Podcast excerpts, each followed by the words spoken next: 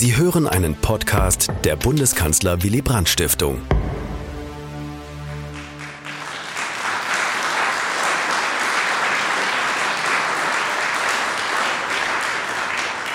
Verehrter Herr Bürgermeister, meine sehr verehrten Damen und Herren, ähm, es ist mir eine besondere Freude und auch Ehre, ähm, hier in Lübeck ähm, in diesem schönen Saal äh, vor Ihnen sprechen zu dürfen. Lübeck hat äh, Tradition, eine lange Tradition. Es hat aber auch eine Tradition der Verteidigung der Verfassung in der Weimarer Zeit äh, begründet. Und äh, deshalb äh, ist diese Rede auf den 23. Mai gelegt. Am 23. Mai 1949 mh, hm, wurde in Bonn ähm, das Bonner Grundgesetz verkündet. Der Parlamentarische Rat hatte es seit 1948 vorbereitet. Der Parlamentarische Rat war praktisch die verfassungsgebende Versammlung. Dass sie nicht so hieß, äh, hieß, das hing mit dem Ungehorsam der deutschen Politikerinnen und Politiker, es waren auch vier Frauen im Parlamentarischen Rat, zusammen, die, mm, die das nicht wollten, was die Westalliierten ihnen aufgetragen hatten, nämlich mit einer verfassungsgebenden Versammlung sich eine Verfassung zu geben. Sie nannten die verfassungsgebende Versammlung, die von den Landtagen demokratisch beschickt worden war, Parlamentarischen Rat, und sie nannten die deutsche Verfassung Grundgesetz. Das machten sie deshalb, um die deutsche Teilung nicht mit einem Akt der Verfassungsgebung unter diesem Namen zu stark zu verbinden. Deshalb war das Grundgesetz von vornherein eine ambivalente Verfassung. Sie wollte für die Ewigkeit gelten. Artikel 79 Absatz 3 gilt heute noch als Ewigkeitsklausel des Grundgesetzes und zugleich nur ein Provisorium sein, wie nach Artikel 146 des Grundgesetzes, bis die Deutschen, alle Deutschen, in freier Selbstbestimmung sich eine neue Verfassung geben oder nach Artikel 23 dieser Verfassung, dem Grundgesetz, beitreten. Zwei Wege, egal welcher, Hauptsache in Freiheit vereint. Das ist die Ambivalenz des Grundgesetzes gewesen, dass dieser Verfassungstag nie zu einem Feiertag geworden ist, hing ebenfalls mit dieser Ambivalenz zusammen, weil sie ja als Provisorium gedacht war. Und wir feiern stattdessen den eigentlichen Tag der Wiedervereinigung, den 3. Oktober, und haben damit aber einen Verfassungsauftrag des Grundgesetzes erfüllt. Das Grundgesetz ist jetzt die Verfassung aller Deutschen, und zwar die freiheitliche Verfassung. Und es ist natürlich ein bisschen schade, dass wir diesen Verfassungstag nicht höher ähm, ins Bewusstsein rufen. Denn mit der Verfassung macht sich ja ein freies Volk auch immer klar, welche Identität die eigene ist. Der, mh, der Dichter Heinrich Heine, der aus Deutschland fliehen musste, als Deutschland äh, äh, restaurativ äh, nach der gescheiterten Revolution 1848, 1849 wurde. Ähm, dieser, dieser Heinrich Heine hat, der war ein glühender Patriot, aber er war in Frankreich und nicht in Deutschland, weil man sein Vaterland, wie es ja in der deutschen Sprache immer noch heißt, man andere haben deshalb Mutterland, aber da sollten wir nicht so kleinlich sein, ähm, weil man sein Vaterland nur da wirklich finden kann, wo die Freiheit herrscht. Und wenn keine Freiheit herrscht, dann ist man vaterlandslos. Und ähm, das ist etwas, was uns präsent sein muss, wenn wir sagen, wir sind Deutsche, wenn wir von einem vielleicht sogar von einem Verfassungspatriotismus reden, dann meinen wir immer nur den Zusammenhalt, die Zusammengehörigkeit, die aus einem freiheitlichen Wertefundament ihr Leben schöpft. Ich möchte heute etwas sagen über Brüche und Ambivalenzen der Demokratie. Es geht also um die aktuelle Lage der Demokratie. Darüber könnte man jedes Jahr reden und ich glaube, man könnte hm, auch jedes Jahr etwas Neues dazu sagen. Wie ist eigentlich die Lage der Demokratie in unserem Land? Wenn Sie in Deutschland 2018, 2019 gefragt haben, nach einer Sinus-Studie, dann haben 83 Prozent aller Befragten gesagt, dass die Demokratie eine gute oder eine sehr gute Staatsform ist. Das ist die beruhigende Nachricht. Die überwältigende Mehrheit äh, der Menschen in diesem Land äh, sieht die Demokratie als die vorzugswürdige Staatsform an. Aber gerade auch neuere Meinungsumfragen geben, sagen wir mal vorsichtig, ein differenziertes Bild. Nach einer im Jahr 2022, also in diesem Jahr, vorgestellten Studie im April des Südwestdeutschen Rundfunks, bejahten 31 Prozent der Befragten die Aussage, wir leben in einer Scheindemokratie, in der die Bürger nichts zu sagen haben. 31 Prozent aller Befragten, repräsentativ für Deutschland. Das ist eine beunruhigende Zahl. Beunruhigend auch die Zahl etwa der Wahlbeteiligung in Nordrhein-Westfalen bei der letzten Landtagswahl. Wieder nur noch 55 Prozent und damit der niedrigste, die niedrigste Wahlbeteiligung, die je im größten deutschen Bundesland äh, gemessen worden ist. 55 Prozent. Hat das vielleicht was mit diesen 31 Prozent zu tun, die Demokratie für eine Scheindemokratie halten? Das wären dann mehr als jene 10 Prozent, die fest eigentlich der Auffassung sind, dass die Demokratie keine vorzugswürdige Staatsform ist. Schauen wir uns um ähm, in der Welt, dann sehen wir solche Probleme, die wir in Deutschland an solchen Zahlen mehr ahnen können, als dass wir sie in der politischen Erfahrung tagtäglich vorgeführt bekommen, solche Probleme sind in anderen Ländern viel weiter gediehen, nämlich als Spaltung der Gesellschaft. In den USA glaubten im Januar 2022 nur 55 Prozent aller Befragten, dass Joe Biden rechtmäßig zum amerikanischen Präsidenten gewählt worden ist. Nur 55 Prozent. Der Rest glaubt es entweder nicht oder hatte erhebliche Zweifel ähm, an der Rechtmäßigkeit der Wahl, obwohl amerikanische Gerichte, die angerufen worden sind, mit einer mh, hm, Eindeutigkeit äh, festgestellt haben, dass es keine Belege für eine Wahlfälschung gibt. Dennoch, äh, dennoch, die USA sind tief gespalten und der Trumpismus ist nicht verschwunden, sondern man muss befürchten, dass er, wenn es nicht zu einer hm, Wiederwahl Trumps kommt, dass er jedenfalls die Spaltung der amerikanischen Gesellschaft und den Reputations- und Vertrauensverlust in die Demokratie befeuern wird. Hat man sich die französischen Präsidentschaftswahlen angeschaut, dann kann man zwar sich auch hier hm, scheinbar beruhigt zurücklegen, ähm, wie stark die Mehrheit für Macron war. Nicht ganz so stark wie bei der Wahl zuvor, aber doch deutlich. Sieht man aber sich die erste Wahlrunde an, also nicht die Stichwahl, sondern die erste Wahlrunde, dann sieht man, dass ein Linkspopulist wie Mélenchon ähm, und dass eine Rechtspopulistin wie Jean-Marie Le Pen ungefähr 50 Prozent der Franzosen hinter sich vereinigen. Ähm, nur wenn dann einer der beiden Kandidaten in der Stichwahl ist, dann ist klar, dass, da, ähm, dass es da nicht zu einer Mehrheitsbildung äh, kommt. Äh, aber das heißt nicht, dass hinter Macron mehr als die Hälfte der Franzosen stehen, äh, sondern es sind wahrscheinlich nur diese 27 Prozent, die ihn im ersten Wahlgang gewählt haben. Auch da hat man, spürt man eine Spaltung der Gesellschaft, eine Blockade im System der Demokratie.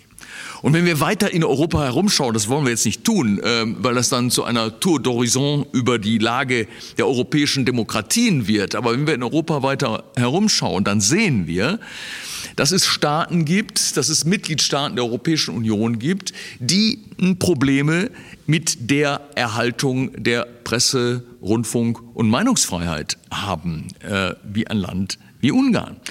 Da ist zwar auch Viktor Orban mit einer deutlichen Mehrheit wiedergewählt worden, aber, mm, und die Wahl war wohl auch nicht gefälscht, aber, aber, ähm, ob die Freiheit der Meinungsbildung als eine der Grundvoraussetzungen der Demokratie noch hinreichend gewahrt ist, daran darf man Zweifel haben, wenn eine, ein privater Verleger nach dem anderen entweder zum Dunstkreis Viktor Orbans und seiner Fidesz gehört oder aber Rundfunkanstalten ähm, nicht mehr über die nötigen Lizenzen äh, verfügen und nur noch staatsnah unterwegs sind. Wir reden also auch darüber, was ist denn eigentlich mit den strukturellen Voraussetzungen einer Demokratie. Wenn wir ins Grundgesetz schauen, und das darf am Verfassungstag äh, bei einer Verfassungsrede äh, nicht nur erlaubt sein, sondern ist geradezu geboten. Wenn wir ins Grundgesetz schauen, dann sehen wir, das Grundgesetz verfasst die parlamentarische Demokratie als Teil der Ewigkeitsgarantie. Das, was Artikel 20 des Grundgesetzes als rechtsstaatliche und soziale Demokratie vorschreibt in einem Föderalstaat, das möchte das Grundgesetz auch durch den verfassungsändernden Gesetzgeber in den Grundsätzen nicht verändert wissen. Kein verfassungsändernder Gesetzgeber, keine 100 Prozent Mehrheit vom Bundestag und Bundesrat darf also die Demokratie in ihrem Wesen verletzen, zur Disposition stellen. Das ist die normative Botschaft. Was sind aber die Voraussetzungen der Demokratie? Das Grundgesetz formuliert sie nicht als präsidiale, sondern, was auch eine Möglichkeit gewesen wäre, sondern als eine parlamentarische Demokratie. Die parlamentarische Demokratie, sie lebt ein ganzes Stück weit von den politischen Parteien und die werden in Artikel 21 des Grundgesetzes besonders erwähnt. Direkt nach der Staatsfundamentalnorm, in der Ursprungsfassung gab es noch keinen Artikel 20a, Schutz der natürlichen Lebensgrundlage, ähm, direkt nach der Staatsfundamentalnorm in Artikel 20 wurden die politischen Parteien erwähnt. Und das, obwohl die Formulierung sehr zurückhaltend ist, politischen Parteien wirken an der Willensbildung mit, das klingt äh, sehr gering, aber es war in Wirklichkeit eine ganz starke und ist eine ganz starke Aussage. Denn die Deutschen haben, sagen wir mal, nationalkulturell ein etwas gestörtes Verhältnis zu politischen Parteien in ihrer Geschichte mitunter gezeigt. Ähm, wir wissen alle, äh, als Kaiser Wilhelm hm, die Deutschen in den Ersten Weltkrieg führte, hat er unter einem unbeschreiblichen Jubel gesagt, ich kenne keine Parteien mehr, ich kenne nur noch Deutsche. Ähm, diese, diese Formulierung hat deshalb Jubel ausgelöst, weil die Deutschen in den Parteien eher notwendige Übel als konstruktive Akteure einer lebendigen Demokratie sehen. Man muss sie halt haben, aber sie streiten und wenn sie streiten, werden sie bestraft. Wenn sie unter sich streiten, werden sie bestraft. Wenn sie zu viel im öffentlichen Meinungsraum im Parlament streiten, werden sie auch mit Zustimmungseinbußen bestraft, weil man im Grunde genommen sich wünscht, dass Gemeinwohl über dem Parteienstreit hinweg formuliert wird. Dieser Mechanismus, diese Erwartungshaltung, die man auch heute noch antreffen kann, die man auch heute noch antreffen kann. Sie hat die Geschichte der deutschen Demokratie immer belastet. Immer belastet. Ähm, in der Weimarer Republik kann man es mit Händen greifen. Die, ein Repräsentant wie Paul von Hindenburg, der 1925 hm, als Nachfolger Friedrich Eberts zum Reichspräsidenten gewählt wurde, nach meiner Auffassung, dass die zentrale falsche Weichenstellung der Weimarer Demokratie, also im Grunde genommen ein vorweggenommenes Todesurteil der Weimarer Demokratie schon im Jahr 1925, äh, als die Republik sich gerade stabilisiert hatte, ähm, hat man in das Wächteramt jemanden berufen, der dazu nun ersichtlich ungeeignet äh, war. Der Erfinder der Dolchstoßlegende, äh, der Chef der obersten Heeresleitung war ersichtlich nicht äh, der Repräsentant einer demokratischen Gesellschaft. Man musste schon träumen, wenn man das als Versöhnung glauben wollte. Und man hatte geträumt 1925. Ähm, aber das Erste, was er gesagt hat, vor dem Reichstag, war, dass der Reichstag ja der Ort der Demokratie sei, wo gestritten wurde.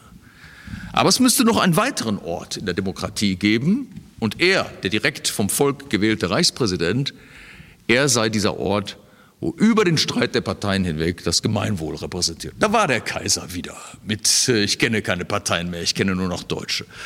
Und Hindenburg hat ein um das andere Mal immer wieder deutlich gemacht, dass dieser Parteienbetrieb im Grunde genommen nur eine vorübergehende Erscheinungsform sein sollte. Das heißt, die Verfassungsfeindlichkeit des Reichspräsidenten war mit Händen zu greifen, auch wenn er immer wieder auf die Buchstaben der Verfassung angeblich äh, gepocht hat und sich daran gebunden fühlte. Aber der Geist war ein anderer. Der Geist war einer, der gegen die Parteien gerichtet war. Und vor allen Dingen gegen eine Partei in der Weimarer Republik. Man muss das an dieser Stelle, Frau Greiner sitzt hier als Repräsentantin, äh, auch so sagen, wenn Sie als Repräsentantin des Willy Brandt-Hauses hier sitzen.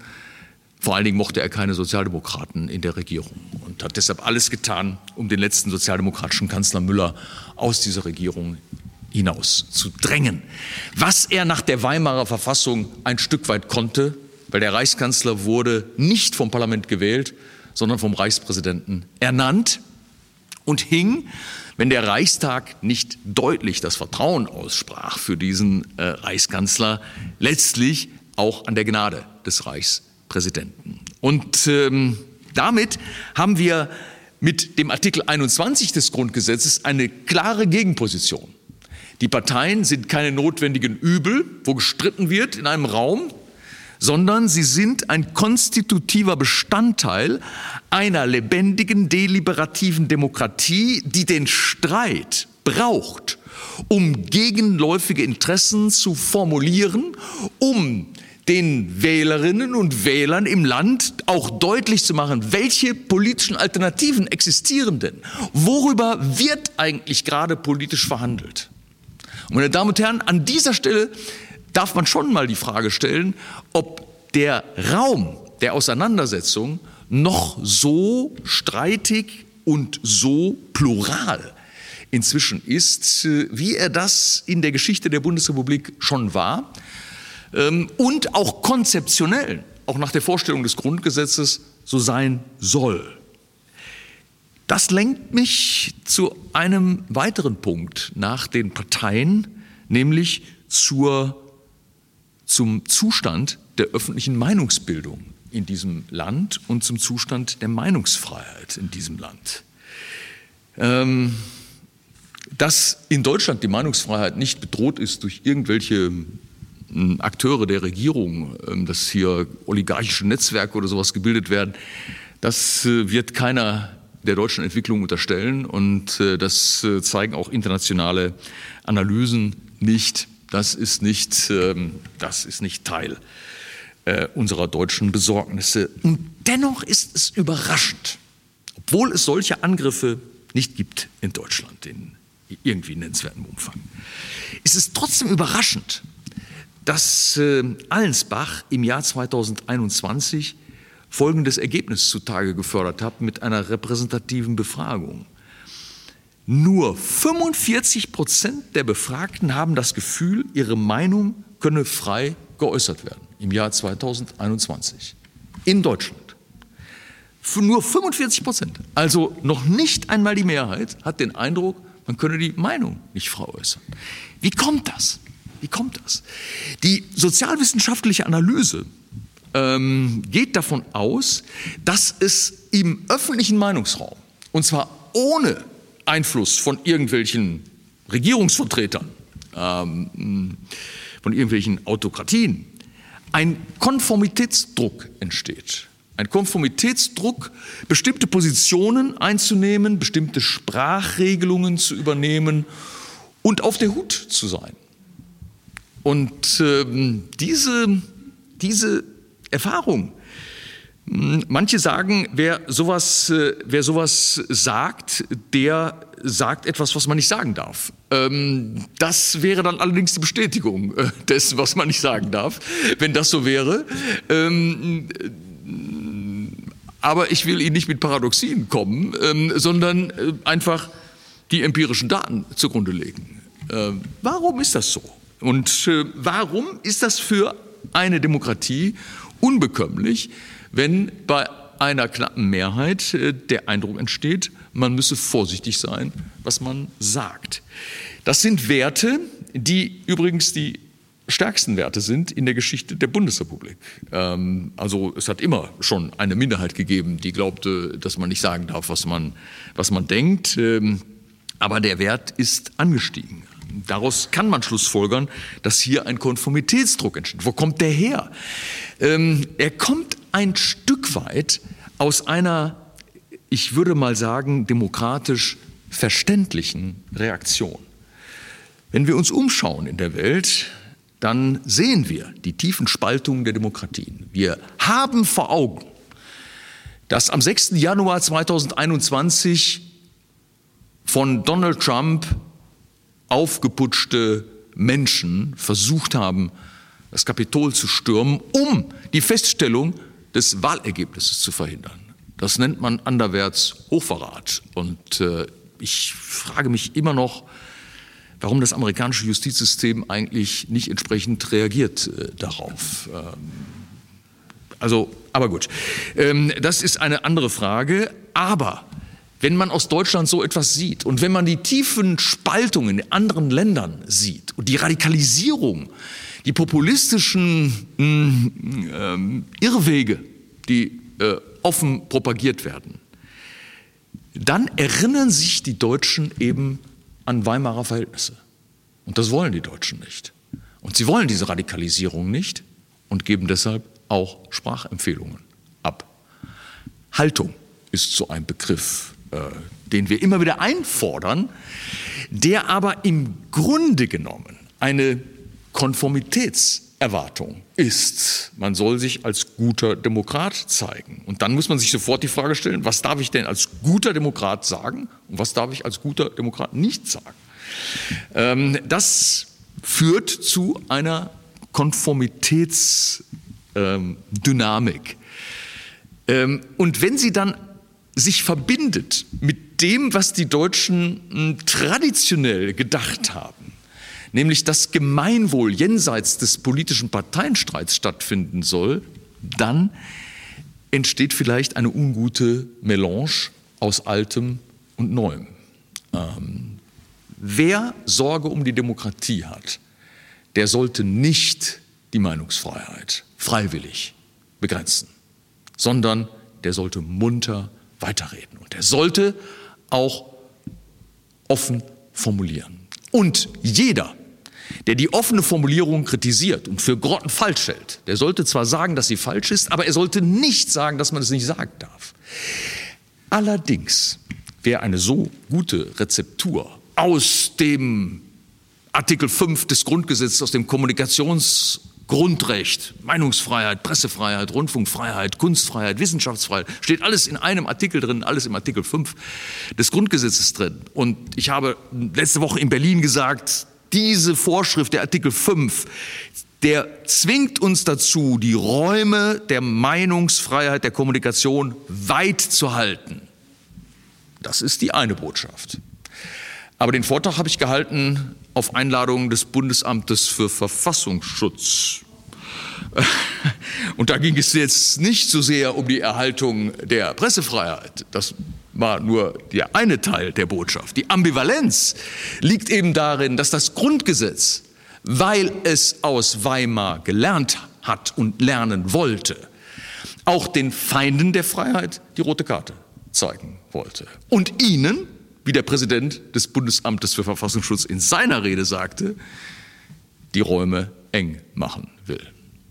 Also wir haben eine schwierige Aufgabe, weil wir diese Ambivalenz zu meistern haben, die Räume der Meinungsfreiheit des Sagbaren weit zu halten und gleichzeitig bei manchen Entwicklungen die Räume zu verengen. Und diese Entwicklung die erblicken wir natürlich im Netz, in der digitalen Welt.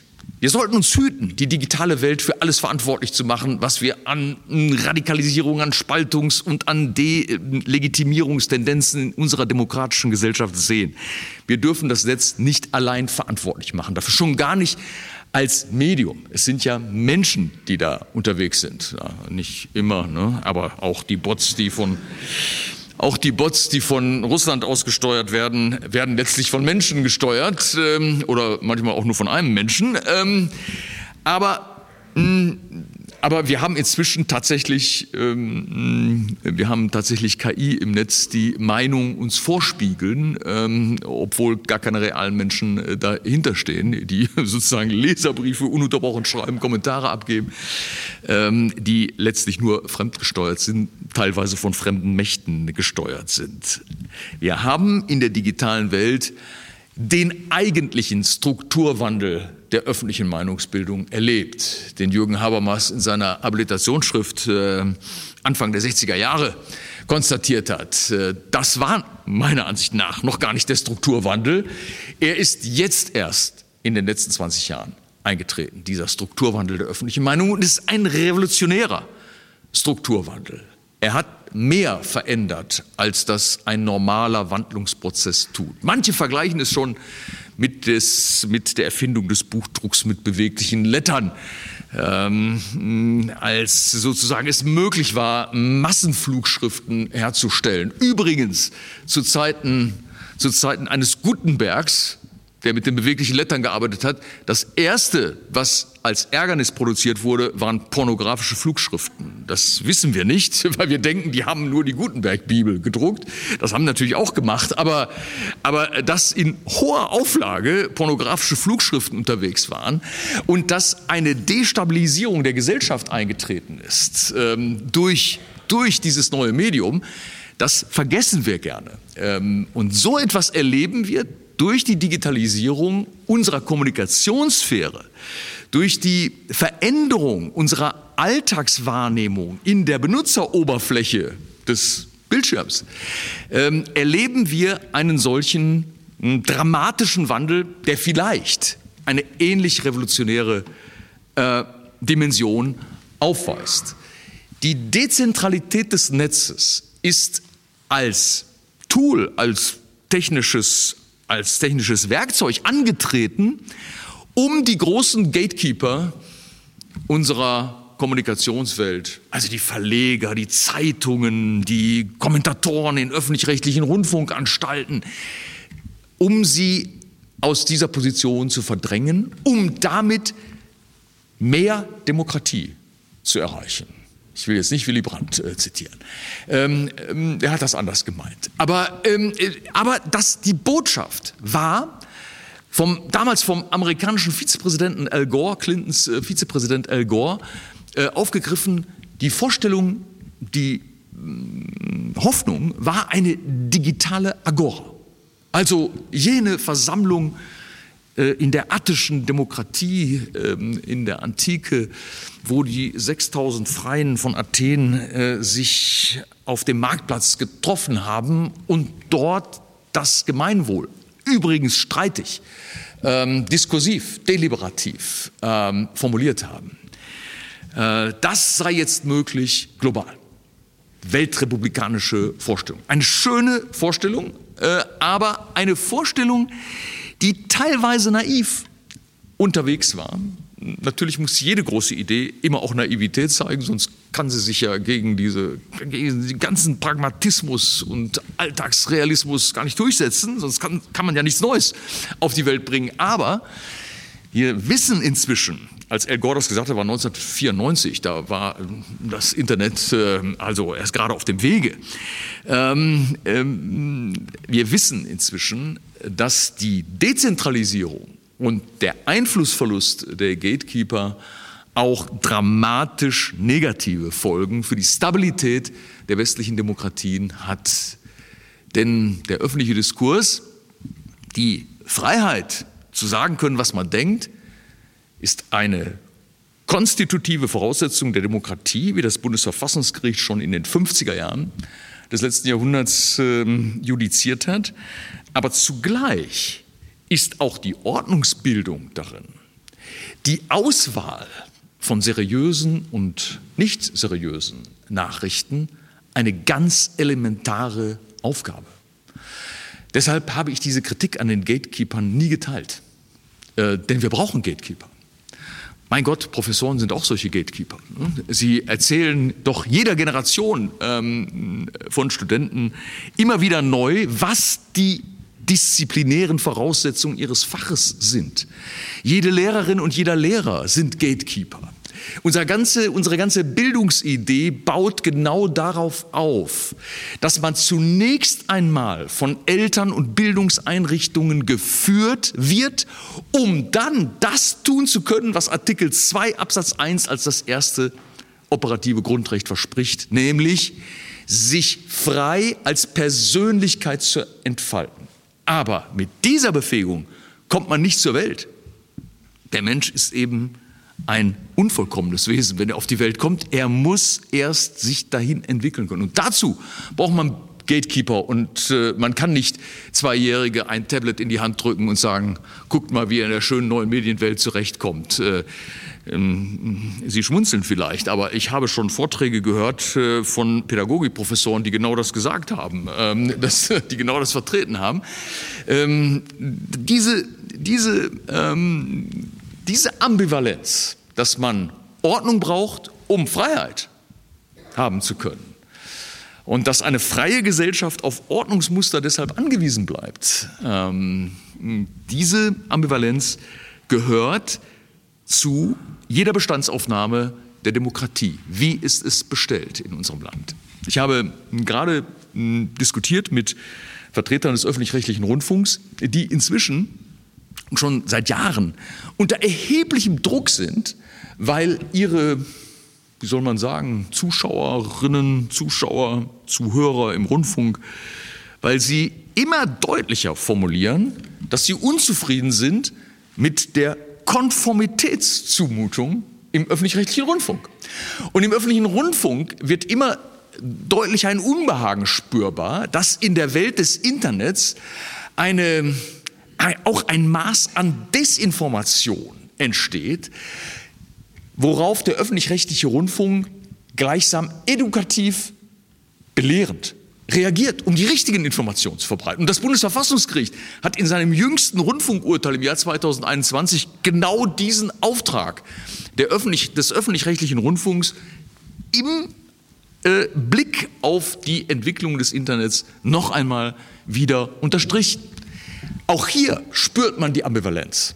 Es ist keine böse Absicht, ähm, dass manches äh, als Konformitätszumutung im Fernsehen oder im Hörfunk ähm, herüberkommt. Es ist zum Teil auch der Versuch, die Menschen wieder durch Gatekeeper äh, in die seriöse Gesellschaft zurückzubringen. Und es ist ganz bemerkenswert, dass auch hier die Empirie sagt, in dem Augenblick, wo eine Krise auftritt, wo ein Krieg in der Peripherie Europas äh, entsteht oder wo eine Pandemie auftritt, dass in dem Augenblick die Menschen, die sonst im Internet unterwegs sind, zu den öffentlich-rechtlichen Nachrichtenportalen gehen, um sich verlässlich mit Informationen zu versorgen. Ähm, die öffentlich-rechtlichen Rundfunkanstalten dürfen aber dabei nicht vergessen, dass zu ihrem verfassungsrechtlichen Programmauftrag die Abbildung der Pluralität einer Gesellschaft gehört und nicht zu sehr ein didaktisches Erziehungsprogramm. Dafür gibt es andere Instanzen. Und wenn es das Reichsbanner Schwarz-Rot-Gold ist, äh, das äh, ja auch eine edukative, eine Bildungsfunktion hat, allein schon, wenn man den Namen erklärt und die Herkunft erklärt und deutlich macht, dass das immer in der Weimarer Republik ein Ort der Verteidigung der Demokratie war. Auch wenn die Verteidigung nicht gelungen ist, sollte man denjenigen, die da gekämpft haben, auch heute hohe Wertschätzung zollen und sie in Erinnerung behalten. Weil wir heute würden wir keinen Frontkämpferbund mehr ins Leben rufen, das würden viele nicht verstehen, aber dass man die Demokratie in einer fairen, aber wehrhaften Weise verteidigt Also man muss nicht auf jeden Andersdenkenden äh, ähm, Steine werfen oder so etwas. Das sieht der Rechtsstaat nicht vor. Ähm, äh, aber dass man seine Meinung kundtut und dass man auch bestimmten Tendenzen entgegentritt, das ist von der Demokratie gefordert. Lassen Sie mich zu einem weiteren Punkt kommen, zu einem dritten Punkt äh, dieser Verfassungsrede kommen. Es ist die Ambivalenz von innen und außen. Die Ambivalenz von innen und außen hat schon die Weimarer Republik immer gekennzeichnet. Da war die Diskussion über den verlorenen Krieg, über die Kriegsschuldfrage, die als außenpolitisches Momentum die Demokratie belastet hat. Das waren die Reparationen, das war die Reparationsfrage, die die äh, Republik belastet hat. Ähm, dies, diese, es gibt eine, eine Dialektik zwischen innen und außen. Außenpolitik wurde teilweise immer sowas als eine Domäne für Spezialisten abgetan und wir machen dann Innenpolitik und gucken, wie das eigentlich äh, mit der Entwicklung des Rentenversicherungssystems äh, so läuft. Diese Unterscheidung zwischen Innen und Außen, ja, diese fast hermetisch anmutende Abriegelung von Innen und Außen ist falsch. Denn es gibt in einer Demokratie seit jeher, seitdem es Demokratien gibt, immer eine Dynamik, eine Interdependenz von Innen und Außen. Und wenn wir heute als Deutsche uns fragen, wie können wir denn unsere parlamentarische Demokratie nachhaltig machen? Wie können wir denn dafür sorgen, dass sie auch von unseren Kindern und Enkelkindern als stabile Demokratie weiterentwickelt wird? Dann müssen wir auch auf das Außen schauen und wir müssen lernen aus Entwicklungen und aus Fehlentwicklungen unserer Nachbarn. Das betrifft Zuerst natürlich die Europäische Union. Wir sind inzwischen, auch das ein Verfassungsauftrag im neuen Artikel 23, aber schon in der ursprünglichen Präambel des Grundgesetzes, wir sind als Deutsche auf das Außen geradezu programmiert. Denn die Ambivalenz beginnt bereits in der Präambel. Wenn dort steht, in der Präambel des Grundgesetzes, wenn dort steht, dass die Deutschen Kraft ihrer Verfassung gebenden Gewalt, das damals schon ein kühner Vorgriff angesichts der Besatzungsherrschaft war, ähm, aber es war ein gewollter, ein ganz gezielter Vorgriff auf die staatliche Souveränität, die dann 1955 und 1990 äh, ähm, äh, folgte. Ähm, dieser, diese Ambivalenz liegt darin, dass gesagt wird, die Deutschen beanspruchen verfassungsgebende Gewalt und damit Unabhängigkeit und Souveränität in einem völkerrechtlichen Sinne und zugleich das Versprechen, wozu sie nach außen diese Souveränität, diese Macht, könnte man sagen, einsetzen. Nicht mehr um des machtstaatlichen Egoismus willen, sondern um der europäischen Vereinigung und dem Frieden in der Welt zu dienen. Eine Ambivalenz. Einerseits ein Souveränitätsanspruch, Kraft seiner verfassungsgebenden Gewalt gibt sich das deutsche Volk diese Verfassung. Gleichzeitig, um die Einheit Europas zu erzielen und dem Frieden der Welt zu dienen. Also das heißt, die Freiheit wird freiwillig in Dienst gestellt, in Dienst für das Außen gestellt. Das muss man ernst nehmen. Das Bundesverfassungsgericht nimmt diese Ambivalenz ernst. Manchmal hm, treten da Störgefühle bei Beobachtern auf, ähm, wenn ähm, gleichzeitig sozusagen die Verfassungsidentität als unveränderbar ähm, deutlich gemacht wird, ins Schaufenster gestellt wird und auf der anderen Seite gleichzeitig die Pflicht aller Verfassungsorgane, etwa an der europäischen Integration oder an gegenseitigen Systemen kollektiver Sicherheit wie den Vereinten Nationen oder der NATO konstruktiv mitzuwirken. Auch hier eine Ambivalenz.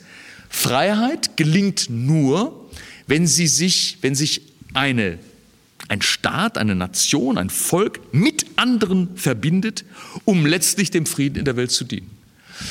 Und, dieses, und diese Projekte haben äh, die deutsche Politik und die deutsche Öffentlichkeit über Jahrzehnte mit großer, ich würde mal sagen, Zufriedenheit erfüllt, weil ja das in der deutschen Geschichte nun ein, äh, einer der kritischsten Punkte äh, war.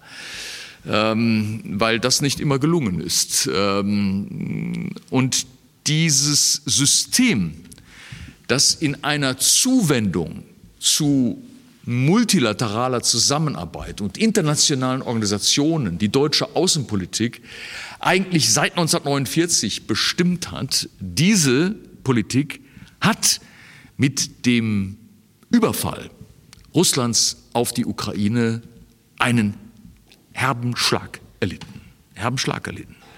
Weil die Deutschen waren davon überzeugt und durften insbesondere nach 1990 auch mit gutem Recht davon überzeugt sein, dass die Welt sich in eine bestimmte Richtung entwickelt. Ich will Sie jetzt nicht wieder mit Fukuyama und dem Ende der Geschichte behelligen, weil das inzwischen schon äh, an jeder Ecke wiederholt wird. Aber es war tatsächlich eine Erwartung, dass die westlich universellen Werte und die Mechanismen der internationalen Zusammenarbeit, dass die sich allmählich weltweit durchsetzen. Natürlich gab es dann noch Diktaturen und Autokratien, aber sie gerieten unter dynamischen Druck und wenn erstmal die Marktwirtschaft auch in China ähm, sich weiterentwickelt, mein Gott, wer wirtschaftlich erfolgreich ist, der wird nicht so gerne von gesichtslosen Bürokraten im Morgengrauen abgeholt und ohne Haftbefehl äh, verschwinden gelassen. Das passt einfach nicht zusammen, wenn man Internetunternehmer ist. Äh, so hat man gedacht.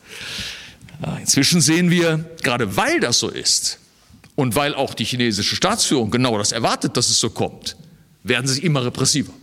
Ähm, und die Marktwirtschaft wird auch immer politisch gelenkter. Aber wir erleben heute, dass es keine Linearität zu immer mehr Verrechtlichung, immer mehr internationaler Zusammenarbeit und immer mehr gemeinsamer Friedenswahrung auf dem Planeten gibt, sondern dass wir diagnostizieren müssen, dass es nicht nur im Innern Feinde der Freiheit gibt, sondern leider auch in den auswärtigen Beziehungen, und zwar inzwischen mächtige äh, Feinde der Freiheit. Der Westen ist ähnlich, wie das schon in den 20er und 30er Jahren des vorigen Jahrhunderts war, wieder systemisch bedroht. Er ist systemisch bedroht. Und das Innen und Außen fließt dort zusammen, wo in Russland äh, man ganz gezielt versucht, die Meinungsbildung in westlichen Demokratien zu beeinflussen. Auch die Wahl Donald Trumps 2016 war nicht ganz äh, frei von äh, verunreinigenden Spurenstoffen aus Moskau ähm, oder St. Petersburg, wo die Manipulateure sitzen. Ähm, die, diese, dieses, diese Verbindung von innen und außen fängt an, die geopolitischen Beziehungen zu belasten. Und die geopolitischen Beziehungen werden nicht nur durch den Angriffskrieg Russlands äh, belastet, sondern dahinter steht China als eine Drohung nicht nur für den asiatischen Raum, aber vor allen Dingen für den asiatischen Raum, der in Japan, in Südkorea, in Australien ähm, für große Beunruhigung äh, sorgt. Ähm, der Westen wird sich politisch neu formieren müssen. Er wird neu über seine Identitätsgrundlagen nachdenken müssen. Und wenn ich sage der Westen, dann meint das wir. Denn in einer Demokratie, es ist eben keine Fassadendemokratie, wie 31 Prozent der Befragten glauben.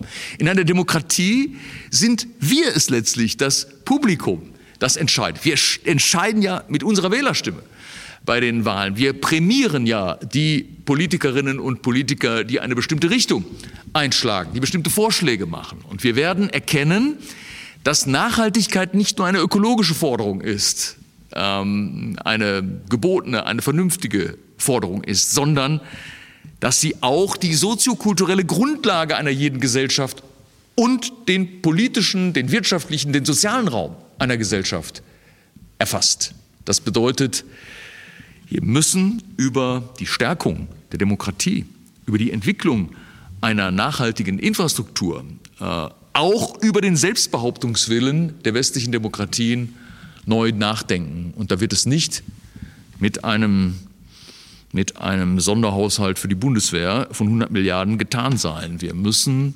vermutlich leider die Weichen ein Stück weit auf die neue geopolitische Wirklichkeit umstellen, damit die Demokratien im Inneren und in den auswärtigen Beziehungen sich selbst behaupten können. Und wir werden die Europäische Union stärken müssen. Wir werden das westliche Bündnis stärken müssen. Wir werden die NATO stärken müssen.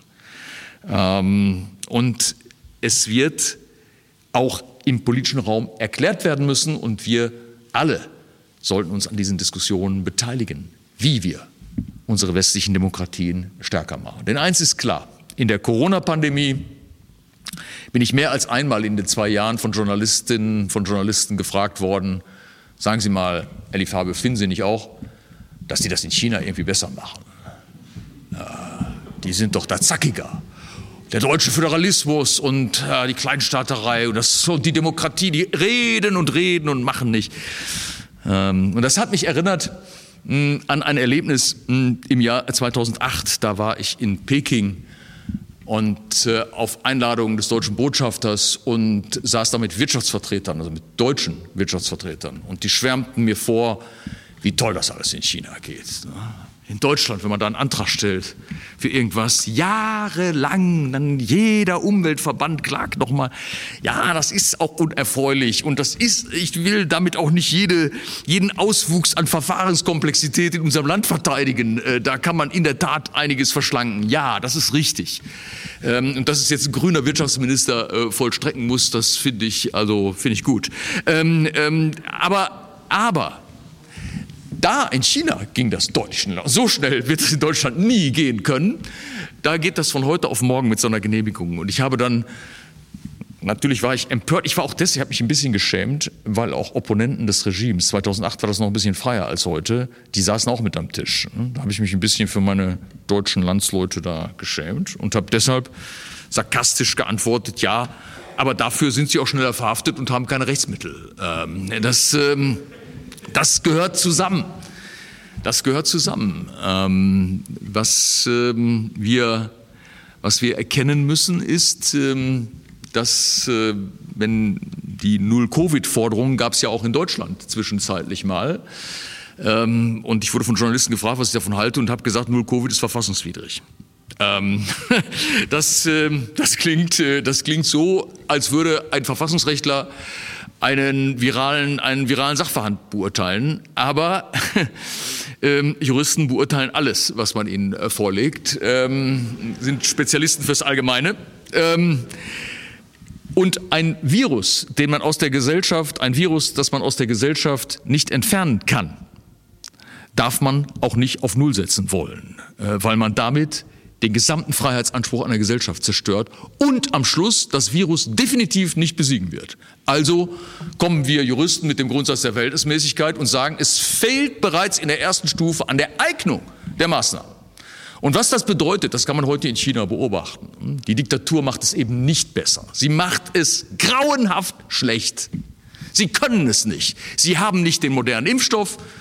Sie haben nicht die richtige Strategie. Sie haben nicht diskutiert. Und deshalb sind sie schwächer als wir. Und deshalb werden sie auch auf Dauer schwächer bleiben. Wir dürfen uns den Schneid von den Schneidigen nicht abkaufen lassen. Die Putins und die Xis, sie werden nicht die Zukunft bestimmen. Die westlichen Demokratien werden nur dann die Zukunft verlieren, wenn sie den Glauben an sich selbst verlieren. Und deshalb, meine Damen und Herren, sollten wir den 23. Mai in jedem Jahr neu wieder in Erinnerung rufen, weil es die Grundlegung einer politischen Gemeinschaft immer wieder neu in Erinnerung ruft, die in den totalitären Abgrund, in den Zivilisationsabbruch geblickt hatte und die wusste, wie man eine reife Verfassung konzipiert und wie man mit Ambivalenzen umgeht. Und wir alle müssen in der Diskussion das mit unseren Mitbürgern immer wieder deutlich machen. Ich bedanke mich für Ihre Aufmerksamkeit.